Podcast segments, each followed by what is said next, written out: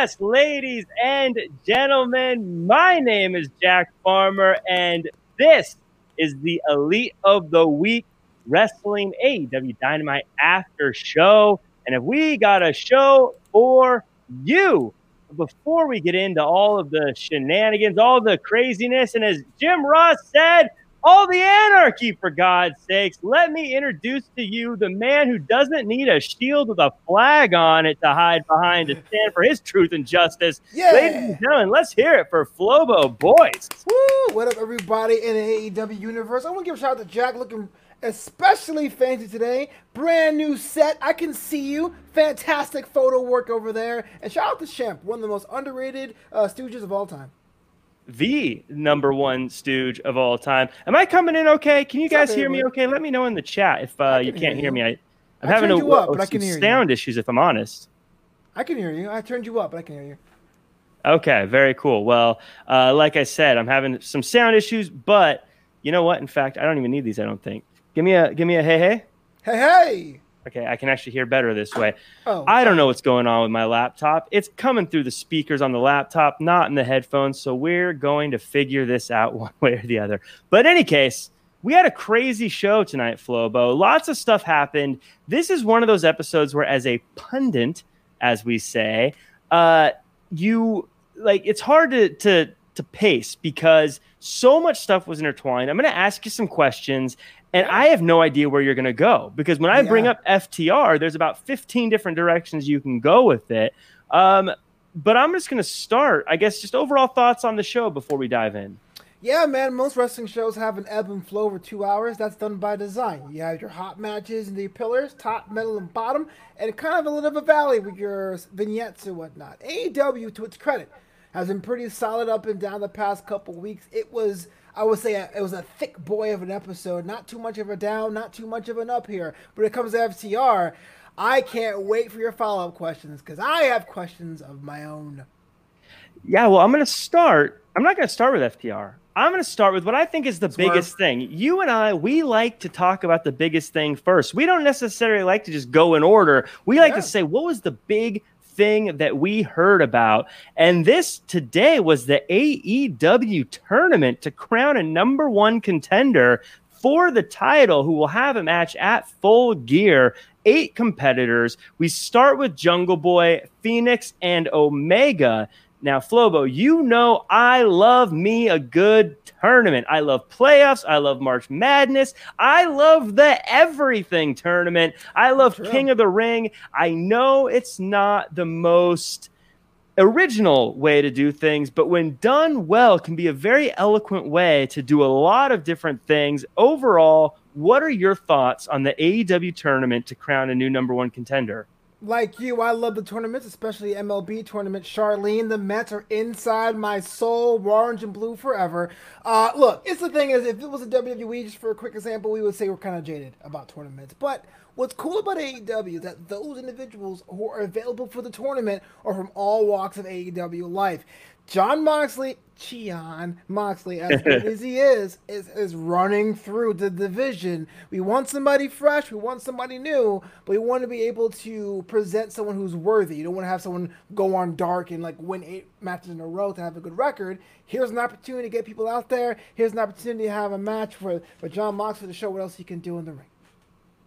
Now, I love predicting tournaments. It's just one of the things I like to do. But as a predictor of tournaments with a flawless record, a perfect record with a little asterisk, I hold off on predicting tournaments until I know all the competitors. We don't have all the competitors in here just yet. Um, Jungle Boy, I love seeing in here. I feel like that is going to give him a chance to rub some elbows with some of the guys that are in that top echelon and give him something to do that maybe helps him break out a little bit. Fenix is so fun to watch wrestle. I can't wait to see what he can do. Uh, the big name announced those Kenny Omega, Yeah. much to the chagrin of Hangman Adam Page, as a quick, uh, quick predict. I think a lot of people assume somehow Hangman's going to weasel his way into this tournament, and assuming they're on opposite ends of the tournament here, that they'll probably end up facing off in the finals because they're just such good competitors. But I've found in AEW, you know, you think back to Private Party upsetting the Young Bucks in the tag team tournament.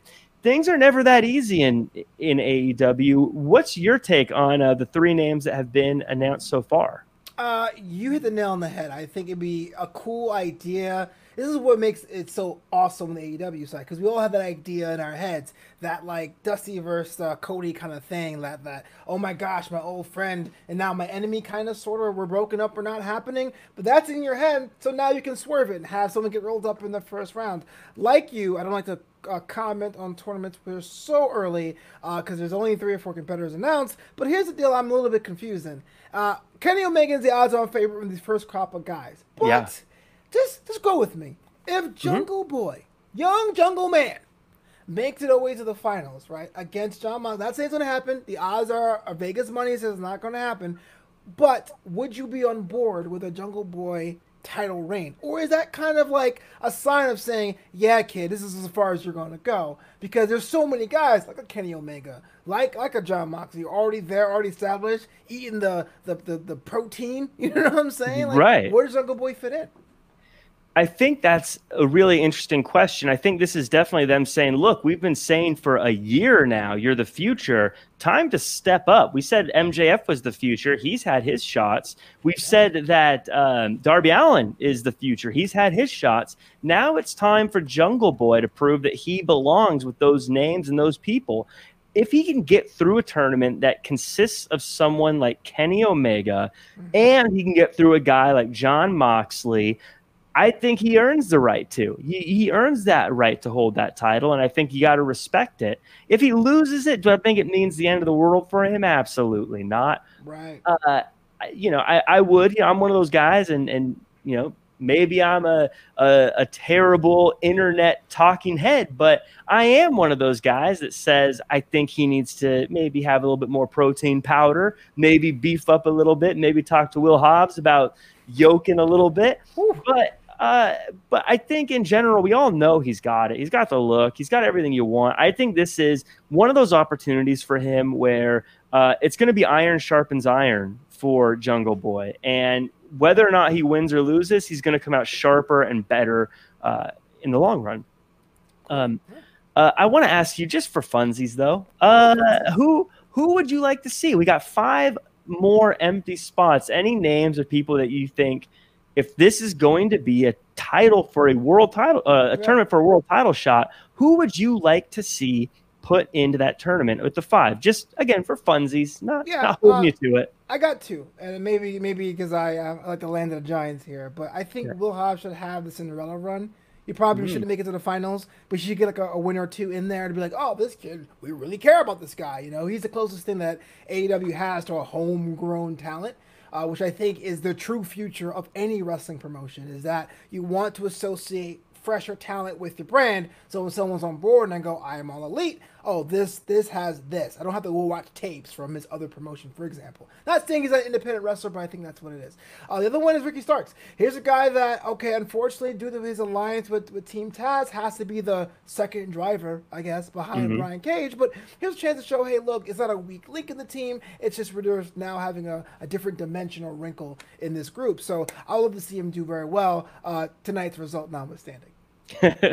yeah, I would love to see. Uh, there's there's a number of guys I'd like to see in there, uh, and I don't want to tip my hand too much because we're going to talk a little bit about some of them. Uh, I think uh, an MJF would be interesting to see back in the mix there, and I think it'd be fun to see even a Chris Jericho back in the mix there. Obviously, Hangman's the guy I think everyone's waiting for to see in there as well.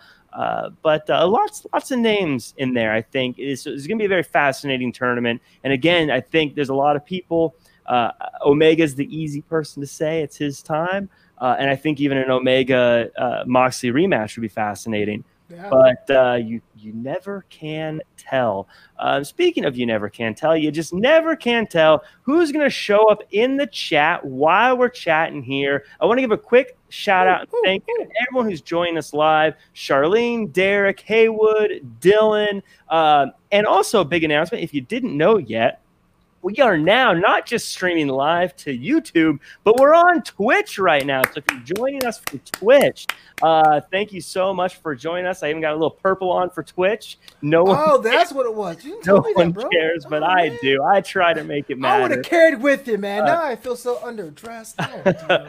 Uh, so, um, so we're on Twitch now. Also, what's really cool is we are uploading to all your favorite podcast destinations. So, if you want to check us out on Spotify, on uh, uh, Google Podcasts, we're still waiting for that approval from iTunes or Apple, I you know Apple Podcasts or whatever. Those guys are so picky. Yeah, I said it while I'm waiting for approval. I don't need your approval, but I really, really want it. Yeah. Uh, the best heel promo ever. I don't care. I really do. I really do.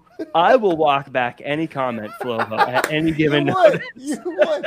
You are Judas. I will sell you out and walk it back.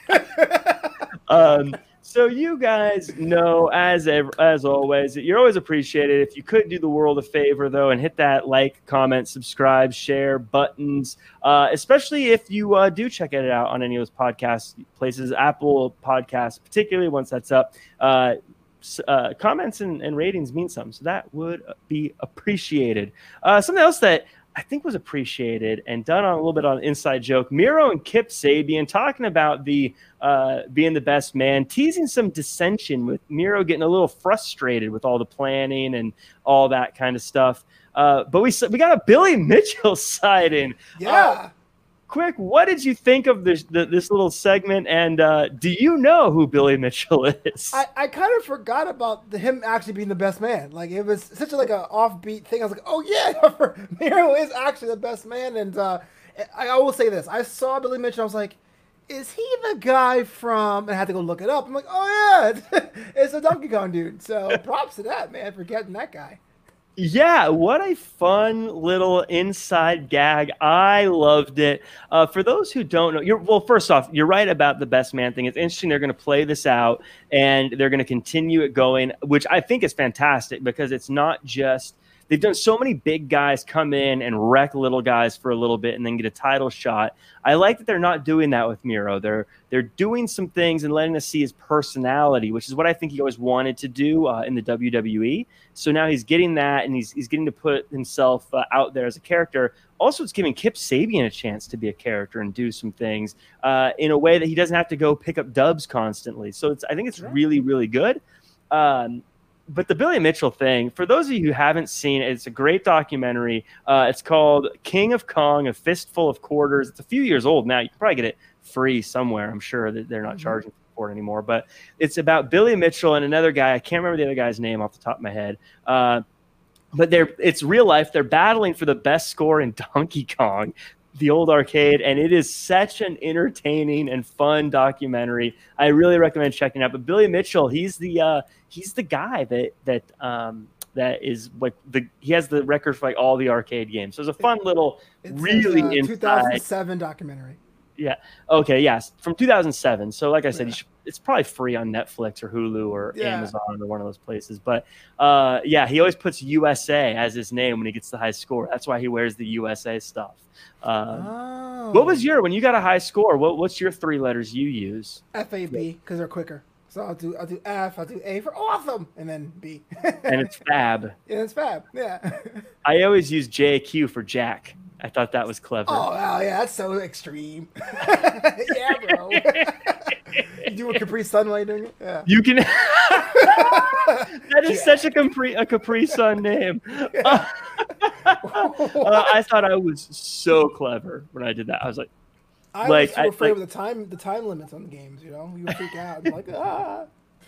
uh, so um, speaking of little fun things, and this is one of those moments where there's going to be so much to pull from. Uh, Isiah Kassidy versus Chris Jericho. Now, this is one of those matches that, on paper, we all know how it was gonna how it was gonna end. We knew how this match was gonna wrap up, but what it caused and the ramifications of this match were what was interesting. And this is what what AEW is so good about. Even when you have these matches where you it's kind of a foregone conclusion where it's going, they're so good about still giving you something, still still giving you something tasty, little morsels. Um, on this one.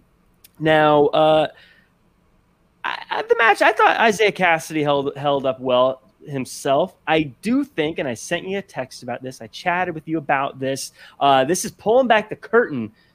I feel like Isiah Kassidy and Private Party in general, they need a, a, an attire upgrade, right? Like a, a wardrobe upgrade. Am I crazy? Uh, no, you're not crazy. You're not crazy. I think now if they're being used in the main roster, they need to have something that doesn't look like they made it themselves.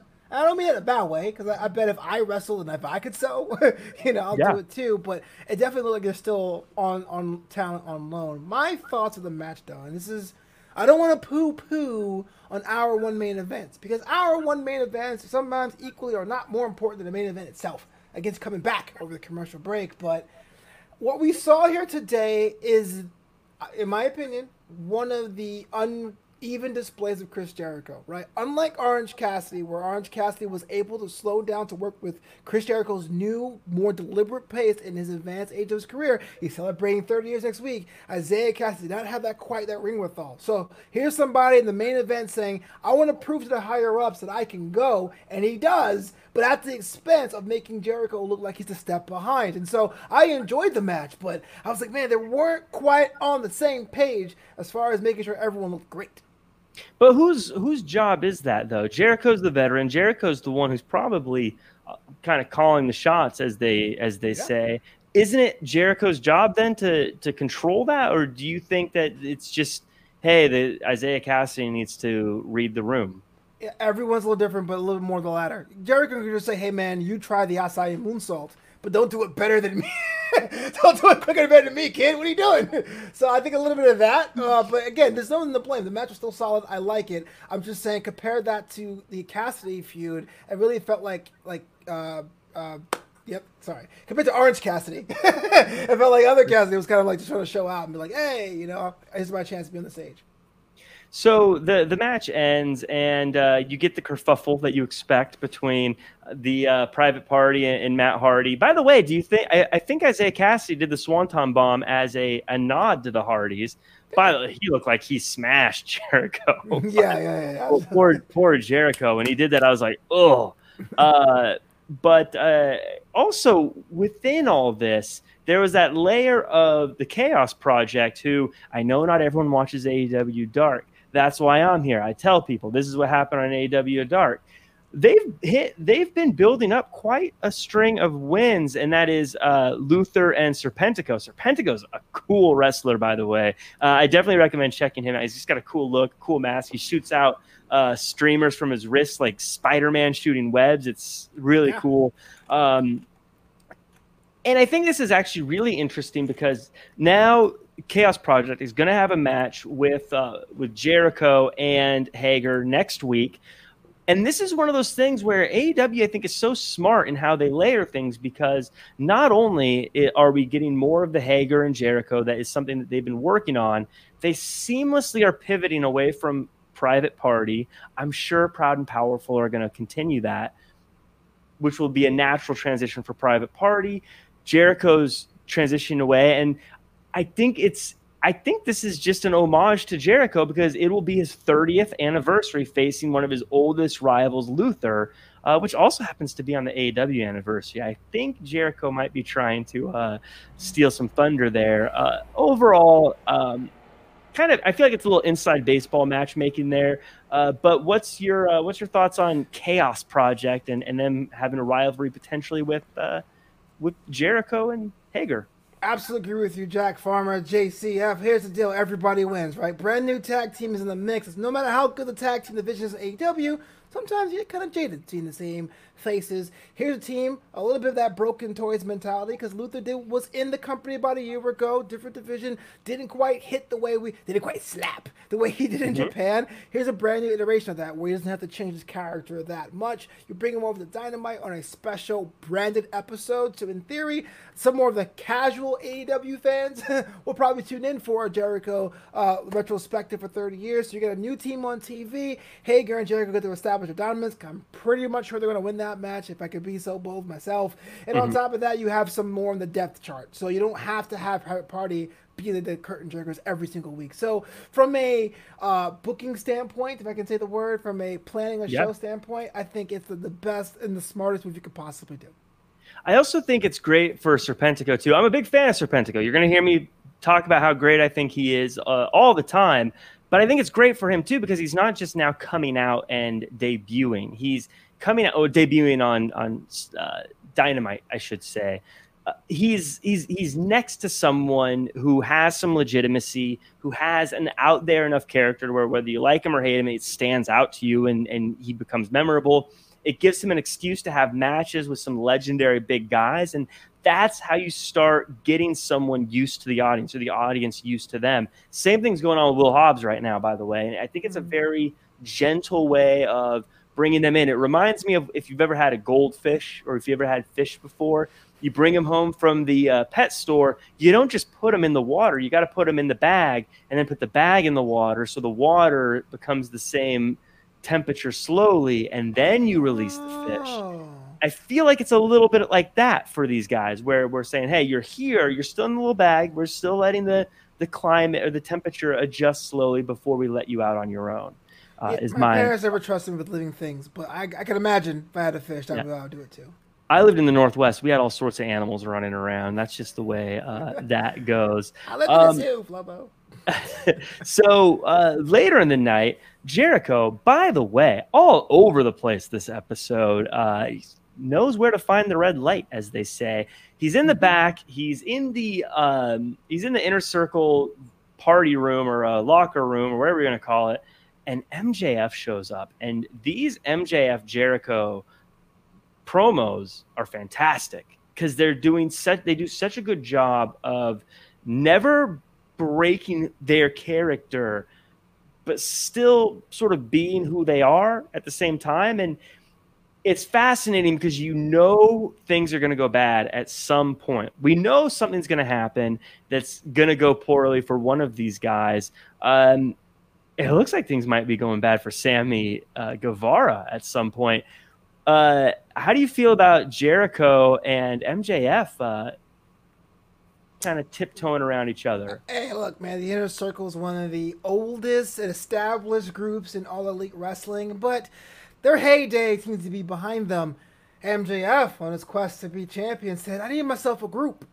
And Sammy Guevara, if you want to do win loss records, has the worst win loss record out of all five. Nothing wrong with an upgrade, man. QB2s become QB1s all the time. I'm just saying, of those two men, it's a third guy, Sammy, I'm most concerned about. It's it's an interesting thing with teams like this and groups like this and people like this. I'm a big fan of the vicious people. I, I like the guys who are going to tear people apart, who are going to team up and take advantage. But when you get too many wolves around you and they start to circle, sometimes you can look like dinner, if you know what I mean. And I worry that Jericho may like the idea of getting a bigger wolf pack and like the idea of having someone like an MJF uh, join him and, and add to him but when you see a guy like Sammy Guevara not too happy, maybe it's going to cost him that. And before you know it, MJF might find a way to become the alpha in that pack, if you know what I mean. And I worry, especially as Jericho's coming off a hard L to Orange Cassidy, maybe not looking as tough as he used to. Now getting caught up with Luther, a guy who, no offense to Luther, wasn't quite at the same part of the food pyramid, the the chain, the food chain, the food pyramid. yeah, He's more of a grain, not a sugar. right, grain, right, not a sugar. so how do you say one's good? Meat and dairy. I, I got uh, you, man. I totally understand, and and I would love to see that. If that became one of the slow burn storylines, if if MJF became part of the inner circle, and we saw a realignment and there's a split, kind of Hollywood and Wolfpack inner circle, that'd be cool. I'd be on board for that because that story can be told as quick as, as two months or as long as two years if given the opportunity. And I think you know you just hit that nail on the head. You, that's what I like about you, Flobo, is you see it and you go for it and you analyze it. It's what makes you one of the greatest pundits in the world today.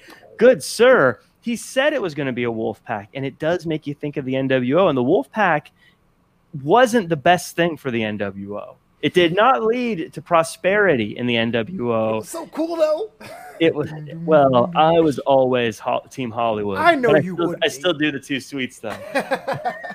Don't turn your back on. Uh, I feel like Hollywood got to keep that in the in the divorce. I know it sucks. uh, so um, I think that there's so much stuff that could be happening with that. I think that's such an interesting thing, and that's the thing that's going to to really define. I think the second year of uh, of AEW. If Inner Circle was what defined the first year, I think what happens with MJF is going to define the next year, and I think it's going to become even bigger and scarier than it was before. Um, and MJF is just going to continue to dominate. Uh, speaking of continued dominance, FTR, uh, they had a match with SCU, and there was so much stuff that happened here. This one, so many threads to pull, so much layers of onion to peel. I hope you're wearing goggles because you're going to cry if you start. Uh, I want to start with just a little tease. Going back to AEW Dark, people don't notice that know this, but Shawn Spears and Scorpio Sky have had a little bit of a uh, brushing up with each other, and it it kind of almost came to pass on Dynamite with Shawn Spears hanging out backstage, and it's not lost on me that Shawn Spears was picking that time to kind of eyeball Scorpio Sky when his manager Tully Blanchard was managing a team against Scorpio Sky, and I couldn't help but think to myself if there was going to be a member added to this group, especially as Hangman Adam Page happened to be sitting at at courtside, so to speak, talking with the commentators, uh, completely unprepared, as his name card said. right, right. I don't know if he was wearing his buttless chaps, but I do There's know no he, had. Oh, he had a very stop. smart looking shirt on. I would think it was um. Uh, tons of stuff coming through this man. I, I guess let's let's start with the match. I thought the match, uh, just on its own, SCU FTR was the kind of match that wrestling fans love. It's the kind of match I think if you showed someone who has never watched wrestling before, they'd be like, I don't get it. But if you're a wrestling fan, I felt like it was a great match. What say you? Uh, I was not prepared for the uh, the ring post cam. I was like, "Whoa, that was a cartoon." Uh, it- yeah, it was. It, I, won't say solid because solid kind of gives them dis- disservice. It was really good. It was fantastic. It was like the different clash of styles. But it was enough of a on ramp, like you're saying, for fans who may be watching it casually to get on board. Hey, this team is a faster than this team. This team has good uh, chemistry, a lot of false finishes. It was all great. Um, I guess what I loved about it more was the fact there was a, someone like a Shawn Spears backstage, being like this ticking time bomb, or suspense, the the the Hitchcock. When's the bomb going to go off? When's this guy going to attack? What's the deal with that? Uh, what I would have, um, maybe you can help me out with this is the the Scorpio Sky and SCU relationship because there was never like the hard breakup. But for a while, it did feel like Scorpio Sky was doing his own thing. I mean, he was in a pay per view match helping out his buddy Cody and avenging his like beatdown, I guess. And now everyone's getting together. So I was kind of expecting an implosion here on that level, but it didn't happen. Um, so I was kind of like waiting for a, a ticking time bomb in that way. It didn't even exist. While we still have Shawn Spears doing one of these things, you know, moving his hands like a menace villain in the back. So If there's one thing I've learned about Shawn Spears since his time in AEW, it's that the guy's not in a hurry. He doesn't need to come out here and do anything right away or right now. I think he likes being that ticking time bomb in the back. I think he likes knowing that he's getting in Scorpio Sky's head. Now, as far as mm. SCU goes, I think they're just these guys that have been around for so long as a team together. They're okay with one of their guys going out singles for a little bit or doing something different for a little bit. yeah, Uh, it does feel like Scorpio Sky has made the declaration that he wants to be the singles guy, but it's not happening quite the way he wants it to. And I don't know if there's going to be some frustration that leads to uh, to something bigger and better. Oh my gosh, what if eventually? What if all this Shawn Spears stuff? What if it's just him recruiting Scorpio Sky to be a part of that four, complete the team. So it's Scorpio Sky, Shawn Spears, and FTR with Tully Blanchard. Uh, Scorpio Sky leading the charge and going for that title like he said he always could be. Flobo, did we just put the pins together? Did all the yarn and the pins and everything on the wall, my my crazy conspiracy chart, is it finally finished or is that stupid. I will cancel the order on your straight jacket because that makes a lot of sense. And in fact, I will understand that if Scorpio Sky is being recruited, which to me would make sense why they kind of regress Scorpio Sky back to the group to pull him away from something else. Uh, and plus, having a four horseman with a little bit of chocolate, I'm all here for it. hey, I'm a fan of chocolate too. Especially in college. All right, moving on. and scene. Uh, I want to talk a little bit about right before uh, at, uh, before the match. FTR is doing a promo. I love how they t- Tony's asking him, "Do you? Uh, what about the Young Bucks?" And they're like, "What makes you think they deserve a, a shot? Just because Meltzer gives them stars?" I thought that was a fun yeah. little jab. Uh, that didn't hurt anyone. I bet Meltzer got a kick out of it too. I mean, and stars, man. and uh, but it was so brilliant how uh, they kick Tony uh, Schiavone in the face. That was brilliant. I loved it. Oh, but the uh, no, I like how then they just ignored FTR in very child in a very childish, very young buck way. They kind of ignore them, and FTR is like, "Wait, what about us? We're right here. Can you kick us?" Yeah. And you can see the way that now the young bucks are working the champs, getting them to kind of get in their own head. Like, well, why aren't they attacking us? Why aren't they dealing with us? And you, you can feel it coming, right, Flobo? You can feel FTR about to say, okay, fine, we'll fight you. Yeah, definitely mind games here. I think it's one of the advantages AEW has and that they don't have to have a hard alignment, so no one's really a face or a heel in this in this point. But yeah, if you want to come in and say fear the revelation and beat people down and be a classic uh, throwback team, well, how do you beat Superman? Well, Superman is susceptible to magic, right? How about you change the script? So now we have the Young Bucks realize they can't win on super kicks alone. Here's another wrinkle. Here's another version of them to give them a bit of advantage. Makes sense to me. One thing I like about FTR, though, besides with the Young Bucks, they seem to be so in control of every little thing they do. Uh, the way they get the match, the win here too, like they they convinced the ref to get rid of Christopher Daniels, even though he didn't see what happened on the outside. I like that they're controlling what the time limit is and what the rules are. I like that they're saying you have to use the ring rope if you're going to face us. Uh, I like the way they won. I think that was a very old school FTR way to kind of sneak a win by holding the legs down by Tully and Tully getting down under the ring while he did it. I think that they are doing such a good job of controlling things. And I love the little digs they give to the other tag team like, by being supportive of of the other tag teams, but also being like condescending, like, hey, best friends, you know what? There's a place on the card for you for the funny backyard joke teams. Uh, and I just like the way they're controlling and sort of stirring the pot of this entire division without being overly forced or seeming like they're trying to at the same at the same time.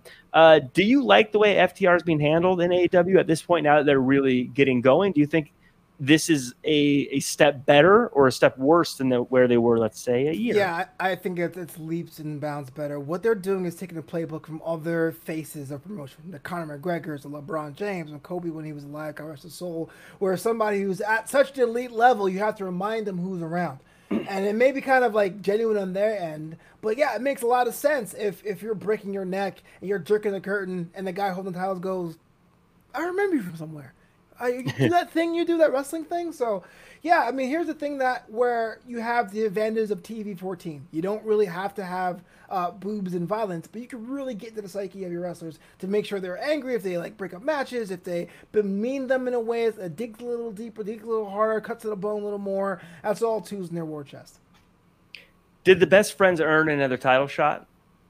They did, With but that? I don't particularly want to see it it, it's a weird thing, man. They they did. I mean, they did everything correctly, uh, but they had time to shine quite recently, and a parking lot brawl it kind of felt like a main event. It kind of felt like it was for the straps. So if you had a tag team title match, it would be like, oh, yeah, they just fought for Mom's van a month ago.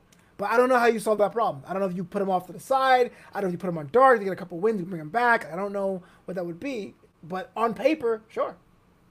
I think we saw them develop a little bit over the past month, I, becoming a bit more, um, a little bit more vicious, a little bit more abrasive, a little bit more angry, a little bit more violent, and I think that we need to see them grow a little bit more. I, to a point, I think FTR has a point. They are the fun, silly team, and you can like the fun, silly team for a little bit. You can say, hey, it's cool that they're kind of outperforming expectations. But once you get to that upper echelon, I need to see that you're not just funny. I need to see that you are you're a, a, killer, you're a contender. That when you are in the ring with guys like FTR and the Young Bucks and everyone else, that you know the, the Lucha Brothers and whatnot, that you're you're gonna be able to hang with them and not just crack jokes and be silly, even on the microphone, but to really bring something that makes me say, I need to hand over money to see you compete. I think they've got it. I think they can do that. I just think they need to to do more of it. I think what they did with uh, Proud and Powerful was amazing, and that was exactly what they need. But now we need to okay. Now what's the next thing? Because you're right, they did have a, a, kind of a main event level rivalry already. Right. They, they're unfortunately. I hate to say the gimmick because that just undercuts what they do. Their their name and persona puts a limit on them, right? So they are the best friends. Their their big taunt is a giant hug, and that has to change, right? I, over across the aisle, uh, we all talked about Bayley being a hugger. She was a champion with that gimmick, but didn't look quite hit or slap because it was kind of silly. That main mm-hmm. event match was vicious and hardcore, but why they have the match?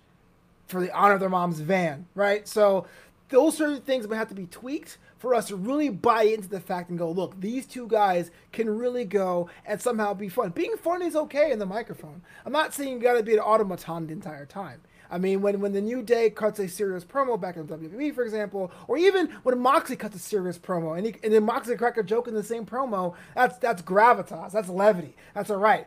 The best friends have to work on that aspect of their gimmick, of their character, for them to be really considered in that, that, that situation.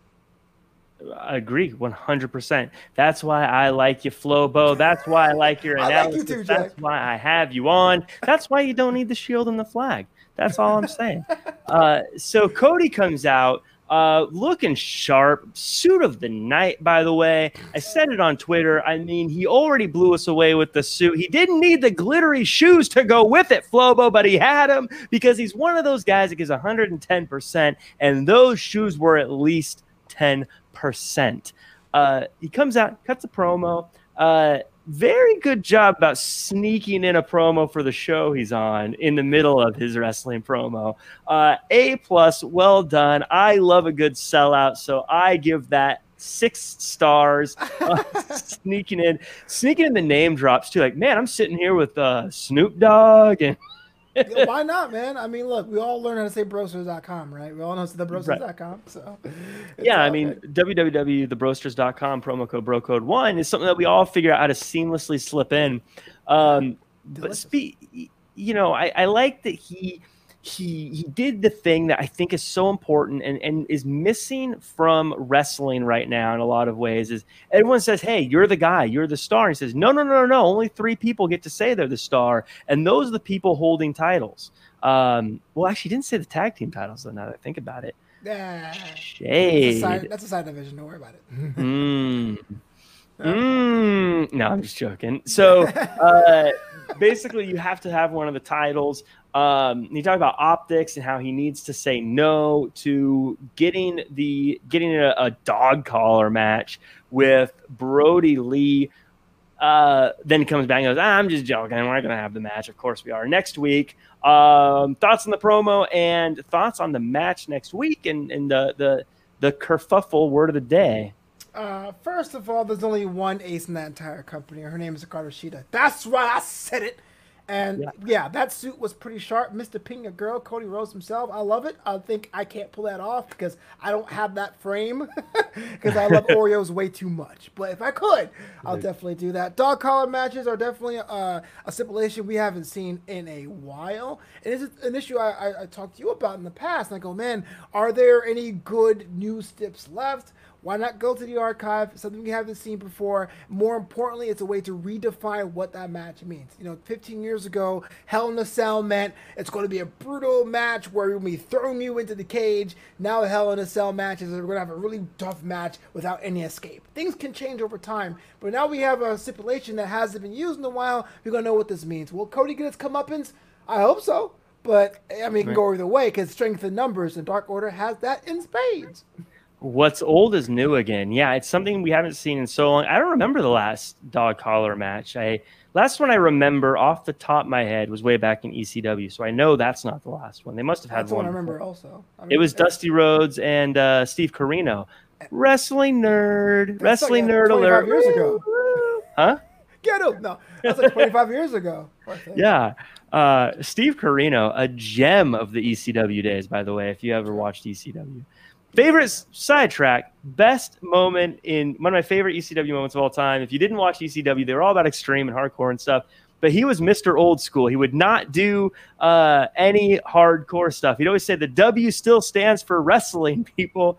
And uh, he was fighting Balls Mahoney, such an ECW character, who always brought a chair to the ring and uh, Balls Mahoney was down, and Steve Corino picks up the chair and he's holding it up, and everyone's like, "Oh my god, he's going to use the chair!" And he just unfolds it, sits in it, and puts him in a headlock. I want to say, everyone listening right now, much like how I love happy to be here gimmicks like Molly, Holly, and Bayley, this guy just love guys who comes to work and do t- drop toe holds and headlocks. That's what he loves. Psychology. Psychology. Psychology. I Come love on. it. I love it. Steve Corino is one of my absolute favorites. Uh, uh, so um, my my thing with this, um, yeah, eh, the dog collar match sounds like it's gonna be crazy. I think, especially after the last match, I think Brodie Lee is the worst person to be dog collared to. I can imagine, except for maybe Gary Busey. But besides that, I think Brodie Lee. Um, something happened though. Oh, by the way, quick, Nyla Rose picked a quick fight, which I think is another subtle way of warming us up to when they have that match. It's not just a runoff. Now they have a little video package. They have a little don't thing. Me, they have a reason. Don't get me started about Nyla Rose, man. Don't for, get me started. What's well? Okay, well, I will get you started, but not mm-hmm. before I say I texted you this as well. I think it's I think it's time to uh, to say it. I love pull aparts. It's one of my favorite things. Pull aparts in wrestling just work every time for me. It's going to work every time for me, no matter what. They could do it at the end of every show, and it's going to work. But I was bumped. What was Dark Order doing pulling back Brodie Lee? They're a big army of killers. Why did they not just beat down everybody and then beat down Cody Rhodes? They should have just thrown Billy Gunn and Austin Gunn and all the other guys, Griff Garrison and everyone else that was out there, thrown them out and had Dark Order just pummel all of them. Yeah, man. If you see the first Avengers, if the alien yeah. warship goes down, everyone passes out. So they gotta protect Brody Lee. I have no idea, man. I have no idea. It's a lapse of logic, but the visual was great. Why not? That would actually be a funny visual. Like Brodie Lee gets knocked out, and all the Dark Horse goes, oh, like falls over. We're saved. just... and everyone just kind of looks around like, huh? yeah. Dark Order's done. Uh, so yeah, it, that was an interesting. Um, that was an interesting. Uh, I, I, not interesting. Like I get why it happened that way. I'm just being a nitpicker. It's what we do. Um, speaking of nitpicking, I want to hear you nitpick Nyla Rose attacking. Uh, is it KiLynn King? Look, man. Look, I like Nyla Rose, and and and with all the people out there on Twitter who think I'm an AEW hater, there's people out there who say, well, I love AEW, but Nyla Rose sucks. I disagree. Nyla Rose is not as bad as everyone says she is. She's done exactly what she's asked of. But the entire time she's been in that company, they don't know what to do with her. If she's a native beast, she has to win matches. Not just win a match and disappear, have a tag team partner and disappear, come back and lose again, disappear. Right? Now, I'm seeing what the fourth iteration of Nyla Rose? It's only been a year, people. How many times am going to see this before I go, how long is she going to be here this time?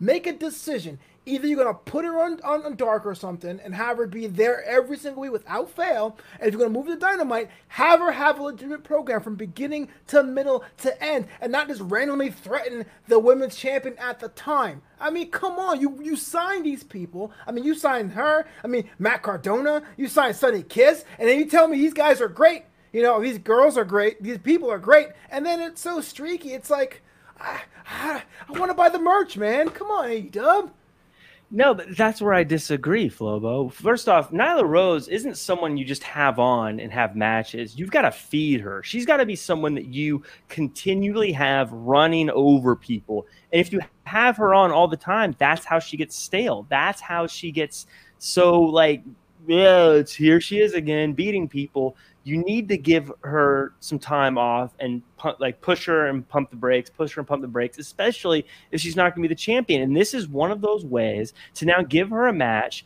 that seems a bit more interesting, seems a bit more more than just a basic here's a random matchup. Now, KiLynn King can come out and be like, What the heck? You attacked me. That's not cool. And then get beat up. But she can at least say, Hey, that's not cool. This is it gives her that little back burner thing to have going, right? Riddle me this there, Jack Farmer, you benevolent soul. You when you saw Nyla mm-hmm. Rose today, where you're like, Nyla's back, yeah. It's like, or, or was it like, okay, she's that girl. Dang, match neither. Can I, can I be honest with you? What I said? I said, excuse me. Excuse me. That's what I said. Because no your neighbors called the cops. I get it. I'm easily the most loud person.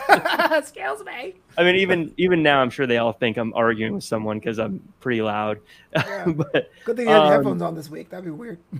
so, uh, so um, I got to be a fascinating match next week. Uh, rolling on, we started the day with absolute Ricky Starks taking on Darby Allin right off the bat. Gotta ask you, Flobo, Ricky Starks entrance music, top 10 right now, top five, top three, top one. Where do you put it? Because I love it. Uh, top five. Yeah, why not? I, I like Ricky. I like his. I like his deal. Um, yeah. I like his, his his presentation when he walks to the ring. Also, the the, the package definitely top five. I, you know, I know Mikey Rukus, the guy that puts these things together. I'm connected. I'm name dropping. I don't care. No, uh, no, but I've uh, I had a great interview with Mikey uh, a while back. Um, but uh, I can't help but feel like this song. He does good stuff with all of his songs, but this one feels like he just put a little bit of extra mm, to it. I feel like there's a little bit of love to it. I don't know. I I really like it with the you know the revolution will be televised and the I don't know. It, it actually gives me some. Um, uh, it gives me some old uh, Pope D'Angelo Dinero vibes. If you remember his entrance wow. music from TNA. Dun, dun, dun, okay, I got you.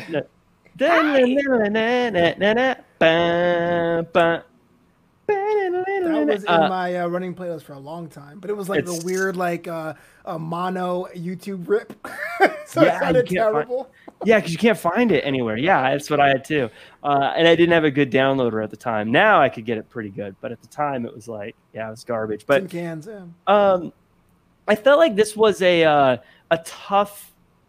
This was a tough one because it felt like Ricky Starks has done so much to add to this. He's been coming out painted up, dressed up, cutting promos, uh, doing the work. Uh, Darby Allin, you know, we're all a fan of Darby Allin, uh, but he's kind of been gone. And he sort of shows up. Uh, he gets the win, uh, which seems to be what he does. Uh, I kind of feel like Darby Allin is the Nyla Rose, where he's gone, he gets some wins, he loses, then he disappears, and he's gone, and he gets some wins uh, what's your take on Darby Allin at this point? Uh, I'm not sure if it's his fault or the storyline's fault because it seems to be an epidemic in wrestling. We're talking about Impact, WWE as well. Uh, you have uh, a storyline that's essentially naturally over, but then you still have these extra matches and, and reprises. And the match today was great on its own. Uh, mm-hmm. I'm I'm kind of done. It is kind of funny that how Darby Allin won. It's like Ricky Starks like, oh no, my back, that's my weakness, and just rolls over. Yeah. but, but, but whatever, dude. I, I the match itself was, was solid. I'm just kind of kind of saying what else can be done uh, in this if you want to keep going with it. Yeah, I, I don't really know what's next for Darby Allin. I think he's probably going to get into that title tournament. Um, I think that's kind of what's that's all that's really left for him to do at this point. Um, again, it's it's not my job to figure out what what's next for people. It's just my job to enjoy it and then chat about it here. Um, I, I like Darby. I feel like he's got everything. I just I don't really know. I don't know if it's because he doesn't cut promos. I don't know if it's just because all his his promos are really just videos of him kind of hanging out in places and skating wow. and doing doing tricks. But I I do I think he's getting into that Jungle Boy territory where like okay, cool, I get what you are, but now it's time to to progress. It's time to evolve uh, yeah. in some way, whether it be getting on the mic and and cutting promos or things like that. Because I feel like if I look over the past month, Ricky Starks, I, am I'm, I'm, he's growing on me. I like him, his look, his stuff. He's doing all this stuff. I, I kind of want to see him do more stuff. Where I feel like now I'm looking at Darby Allin and I go, I've seen this. I've, right. I've I don't I don't know what more I'm supposed to want from him. Jackson hater. confirm. No, I totally get with you. I, I, feel like once you have a prop, you put it yourself a limiter on how far you can go. You think about the greatest wrestlers that, that worked a prop. We're talking uh, Jeff Jarrett's guitar, Honky Tonk Man's guitar. Even like Triple H's sledgehammer was different because it was like a surprise thing. But coming to a ring with that, that always being an aspect of the match, you've automatically told yourself, what I'm going to do is give you a spectacle that is worthy of a sideshow, a mid card matchup. Darby Allin is a little bit undersized, most people. Doesn't mean they can stop or anything. His character at the time was was kind of bleeding into that Jimmy Havoc era. Didn't even have a chance to stick out to what he wanted to be. Now was the time. And I really think that this feud with Ricky Stark Starks was supposed to be the new arrival of Darby Allin. Was supposed to say, look, he survived it. He's here to stay. But what we didn't expect and what we got is Ricky Starks pure charisma to not only mock Darby Allin, but to put himself over as a character who's willing to do that. So now, if I'm at the meeting on Monday or whenever that they talk about it, I go, Darby Allin's okay. He's uh, he's nice and warm, but Ricky Stark is heating up. Why not use mm-hmm. this guy? Uh, he can put him in a lot more matches. He's a different size than anyone else. He's not as big as Cage, but he can represent Team Taz on another place on the card. It's a lot more versatile of what he can do. Yeah, I also think he, he, the versatile is the word for Ricky Starks. I also think if he was opposite of the ring from someone else, you'd love him, and he wouldn't have to change who he is in any way. I think if he was standing across the ring from, uh, you know, let's say a uh, um, uh, MJF, we would love Ricky Starks. We would, and he wouldn't cha- he wouldn't have to change a thing, but you'd still love him. But then he gets in, you know, across the ring from let's say a Moxley, you you hate him. He can right. do, he can be anything you need him to be. Um, someone who wasn't what he was supposed to be was Cage. He was supposed to come out and help his buddy out, but he didn't get there uh, all the way. Um, he was stopped by Hobbs. Now, talk about some shirtless jean fight meat slapping. How did you? I'm not sure how I feel about this question. I loved it. um, so, why is it when they're wrestling in their ties, I'm like, oh, this is cool. But when they're like two guys like shirtless with their pants like jeans on, I'm like, this is weird. Totally dynasty, yeah. Okay, come on, guys, I, put the pads. I don't know. I don't. I don't get it, but oh. uh, I think that's gonna be fun. I think it. I was actually when when Cage came out, I had that realization. He never wrestles. Like yeah. he, at least in AEW, he's had like two matches. Yeah. Um, maybe he's doing, he's doing what you're saying with Nyla Rose. He's going to be the guy you feed him to.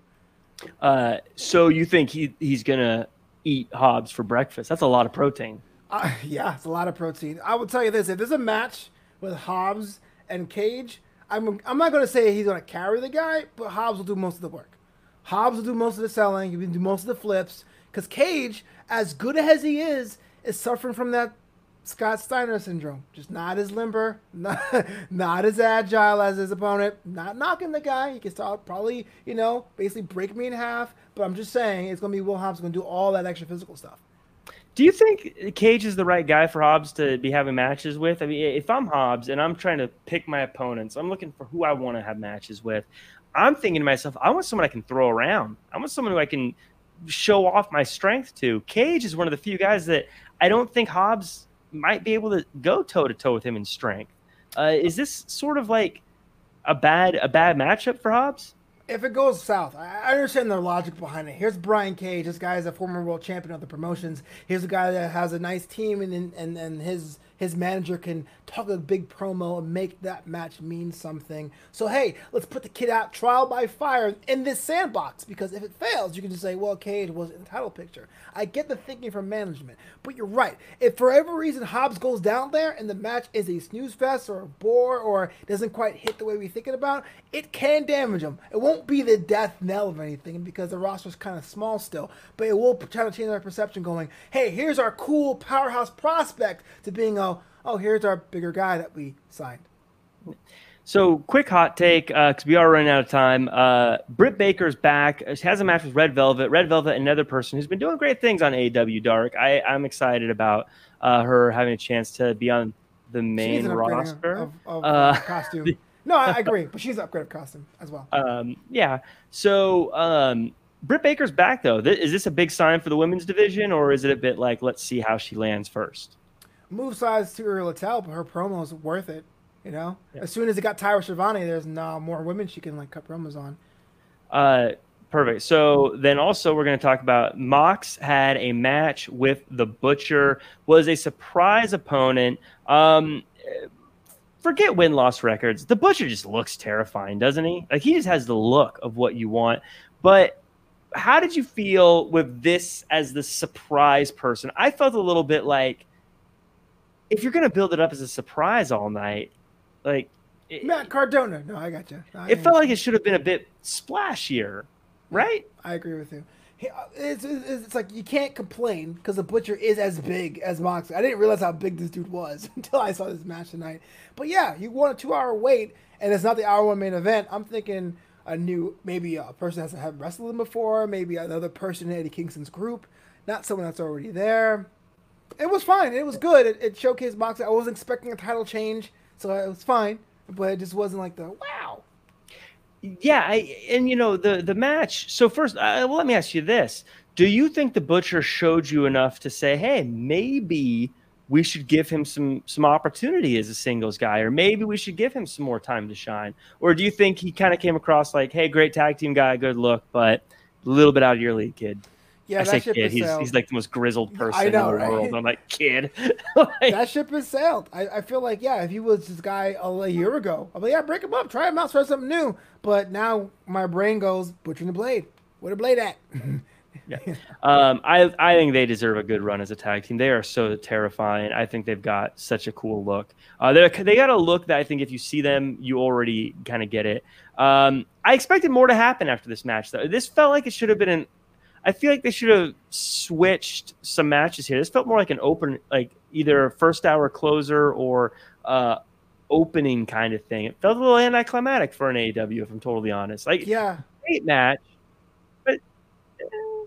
I thought they would have switched it with Jericho and Cassidy because even though you know that was going to happen, it'd be kind of cool to see. Well, how much offense is Cassidy going to get into? That could be the main event, kind of like uh, hook. But yeah, yeah, the open challenge definitely sounds like the nine o'clock. Please don't go anywhere. Don't change your channel because here's a mystery being solved. Archer it had it came in contact with someone who had COVID, um, so he's quarantining now. They're still advertising the match for next week. Do you think we should just assume this is happening? Do you think this is smart? Do you think they're kind of?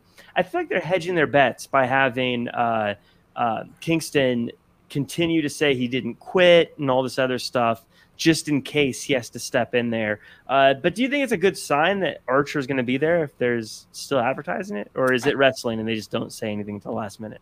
I think they're confident that that Archer's path uh, or contact tracing is, isn't as serious as previously thought. But I wouldn't, e- even if, if, if it was completely negative. Not this, not not Archer's fault. I mean, this virus attacks anyone at will with no impunity. But like the idea is that it's going to be one person writing one think piece, being like, "Well, two weeks ago he was pulled, and now he's back," and that means it's just too high risk, personally. Right. Interesting. So, uh, lots of stuff happening. Next week is the uh, the anniversary. Um, but but going into the anniversary, the most important thing you can have is momentum, and the way you get momentum, the best momentum you can have, is to be on the elite of the week, ladies and gentlemen. That's right. It's time for the top five wrestlers from AEW Dynamite tonight. We call it the elite of the week. We're starting out at number five, and that is going to be Britt Baker. The dentist is back, and that means the women's division is getting a major upgrade, not just to the teeth, but to the whole thing, because she adds a depth they need so badly and are so going to take advantage of. At number four, I'm giving it to the Butcher. I thought he came across as a big, brutal, beating dude who could take on anybody. I don't know if he's got world titles in his future, but I do know next time I see him in a ring, I'm going to trust that he's going to beat the crap out of someone. At number three, we've got Cody. He cut a great promo. He had a great suit. He sold what's going to be a great match. And those shoes, I'm not getting over them. I want to see more of them. At number two, we got FTR. They've got the entire division of tag team folks dancing to their beat. They're controlling things and doing things their way, the way they've wanted to for years. And at number one, I'm giving it to Le Champion, Chris Jericho, because he's got back to his winning ways and he was on TV a lot giving to a lot of different storylines and angles. He was the MVP of the night because he always knows where the red light is on the camera, and that is your elite of the week. I am such a fan of your new art installation. Those are pretty nice. They got like the Dark Order in there and the King and the Hell. Not the real Dark Order. So I actually have a few. You can't see all of them. Uh, just to to point them out. So first off, I've got uh, this one is you can't really see, but uh, it is my, one of my favorite all time moments in wrestling. Goldberg is hoisting up uh, Hulk Hogan at Nitro. Uh, oh, nice. So see, it's that moment there, uh, and then um, this one is uh, oh my god, I'm blanking on their name. I want to call them the Dark Order, but it's Lucha Underground. Uh, oh, okay, and Mil gotcha. Muertes. Oh my god, could you imagine if Mil Muertes showed up and it was like, "It's my Dark Order now"? I would go nuts. I would lose cool, it. I would call you on the phone. I wouldn't text. I would call. Different uh, types, and, though. Hopefully. And this one is the infamous uh, Hell in a Cell with Undertaker looking down. Um, and then this one is uh, Defy Wrestling with my boy uh, Swerve doing a double stomp to Artemis. We don't talk Wrestling. about that promotion, but Swerve looks awesome. Uh, I uh, I got a few more, but I'm trying to figure out the layout. I got a good one of Cody, um, of uh, of Cody and Dustin hugging after their match, and uh, oh, yeah. I'm getting one of Io Shirai with all the uh, streamers uh, oh, when she won. Uh, so I got a few more uh, coming in. Um, that we're, we're getting fixed up. I always got to take them down for everything tournament though, because I don't want someone to get in trouble. Uh, oh. So uh, I take them down for that. Um, but uh, yeah, thank you. I'm gonna have to put them all back up now because I just took them down. hey, the things we do for our fans, right? Uh, the things we do for our fans. Speaking of things we do for our fans, um, I want you to tell everyone where they can find you online. Man, everywhere and anywhere, y'all. Look, flowbito.com is a website New content every week. Uh, if you're on Twitch right now, twitch.tv slash flowboboys, hit that follow button. Be my best friend. And it's during these times, you know, we're all creatives. Try to make things happen. Try to pay the rent. It's due tomorrow, actually. Two ways to support the homie. You can buy a t-shirt, a mug, or a mask over at flowbito.threadless.com. And join the boisterous crew. Patreon.com slash flowboboys. Unlock access to bonus content and more. I don't know how I feel about you having a boisterous crew when you hate puns. I said it in the video. I said I'll do a pun if it gets me. I will sell oh. out puns, man. Oh, I'm the sellout, but yes, you're... you are though. I sell out once and you it all the time. uh, no, it's not fair. I would totally, I'd, I'd, totally do it. I'll say I hate puns for a sellout. Whatever, whatever you need me to do. I'm here to make money. No. Uh, uh, uh, so yeah, um, great stuff. I love your new Amsterdam, your new new Amsterdam shirt. So I definitely recommend everyone check that on your Threadless. It's it's great, and the the quality of your shirts is great. I was just joking on the everything tournament. I think I have more Flobo shirts than I do Jack Farmer shirts. Um, that will soon change. So uh, so uh, you can also find me. By the way, this is where I plug myself you can find me at jackcfarmer.com as well as at Real Jack Farmer across all social media. You can also check out the Anytime Radio show where I play music every Monday. And of course, that means we also got an Anytime Radio uh, Twitter and Instagram and Facebook. You can find it at Anytime Radio across all social media. We also, I'm getting the uh, the uh, social media up and running for the Elite of the Week. So check out AEW Elite of the Week uh, on social media for that. And you can check me out on Draped in Gold tomorrow, where we talk about an amazing episode of NXT. You're going to love that and hearing that. Uh, also on the Everything Tournament on Tuesdays. And of course, right here for Elite of the Week, as always. that does it for us here at Elite of the Week Studios. And as always, until next time, do your best be yourself.